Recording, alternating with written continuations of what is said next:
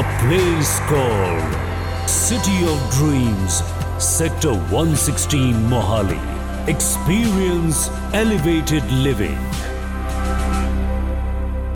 ਮੇਰਾ ਨਾਮ ਮਸ਼ਮਨੀ ਛਾਬੜਾ ਮੈਂ ਪਿਛਲੇ 1 ਸਾਲ ਤੋਂ ਸੀਓਡੀ 116 ਮੋਹਾਲੀ ਵਿੱਚ ਰਹਿ ਰਿਹਾ ਐਸਬੀਪੀ ਚ ਤੇ ਇਹ ਜਿਹੜੀ ਐਸਬੀਪੀ ਸੋਸਾਇਟੀ ਹੈ ਇਹ ਬਹੁਤ ਹੀ ਵਧੀਆ ਸੋਸਾਇਟੀ ਹੈ ਤੇ ਜਦੋਂ ਅਸੀਂ ਇੱਥੇ ਆਏ ਸੀਗੇ ਅਸੀਂ ਬਹੁਤ ਹੀ ਇੱਥੇ ਦੇਖੇ ਫਲੈਟ ਤੇ ਸਾਨੂੰ ਐਸਬੀਪੀ ਬਹੁਤ ਹੀ ਵਧੀਆ ਲੱਗਿਆ ਤੇ ਬਾਈ ਪ੍ਰੋਫੈਸ਼ਨ ਅਸੀਂ ਟੀਚਰ ਹਾਂ ਤੇ ਟੀਚਰ ਹੋਣ ਦੇ ਨਾਤੇ ਅਸੀਂ ਇਹ ਸਮਝਦੇ ਹਾਂ ਕਿ ਟਰਾਈ ਸਿਟੀ ਵਿੱਚ ਐਜੂਕੇਸ਼ਨ ਦਾ ਜਿਹੜਾ ਹੱਬ ਹੈ ਉਹ ਬਹੁਤ ਵਧੀਆ ਹੈ ਤੇ ਇੱਥੇ ਬੱਚਿਆਂ ਦੀ ਪੜ੍ਹਾਈ ਬਹੁਤ ਹੀ ਵਧੀਆ ਢੰਗ ਨਾਲ ਕਰਵਾਈ ਜਾ ਸਕਦੀ ਹੈ ਇਸ ਲਈ ਅਸੀਂ ਆਪਣੇ ਪਿੰਡ ਤੋਂ ਇੱਥੇ ਸ਼ਿਫਟ ਹੋਏ ਹੈਲੋ एवरीवन ਅਸੀਂ ਐਸਬੀਪੀ ਚ ਰਹਿ ਰਹੇ ਹਾਂ ਤੇ ਪ੍ਰੋਫੈਸ਼ਨ ਤੋਂ ਅਸੀਂ ਟੀਚਰ ਹਾਂ ਬੱਚਿਆਂ ਦੀ ਸਟੱਡੀ ਦੇ ਕਾਰਨ ਅਸੀਂ ਆਪਣੇ ਪਿੰਡ ਤੋਂ ਇੱਥੇ ਸ਼ਿਫਟ ਹੋਏ ਅਸੀਂ ਆਪਣਾ ਘਰ ਲੈਣ ਦੇ ਲਈ ਬਹੁਤ ਸਾਰੇ ਸੁਸਾਇਟੀਆਂ ਵਿਜ਼ਿਟ ਕੀਤੀਆਂ, ਪਰ ਸਾਨੂੰ ਸਭ ਤੋਂ ਵਧੀਆ ਸਿਟੀ ਆਫ ਡ੍ਰੀਮਸ ਲੱਗੀ।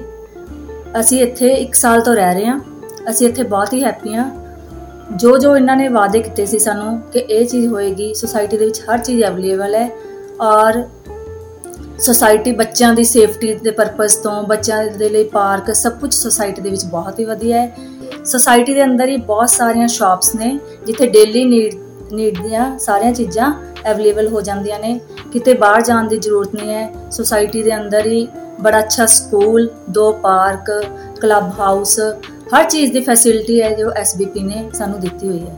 ਅਸੀਂ ਉਹਨਾਂ ਦੇ ਬਹੁਤ ਥੈਂਕਫੁਲ ਹਾਂ। ਜੋ ਜੋ ਉਹਨਾਂ ਨੇ ਆਪਣੇ ਵਾਅਦੇ ਕੀਤੇ ਸੀ, ਉਹਨਾਂ ਨੇ ਨਿਭਾਏ।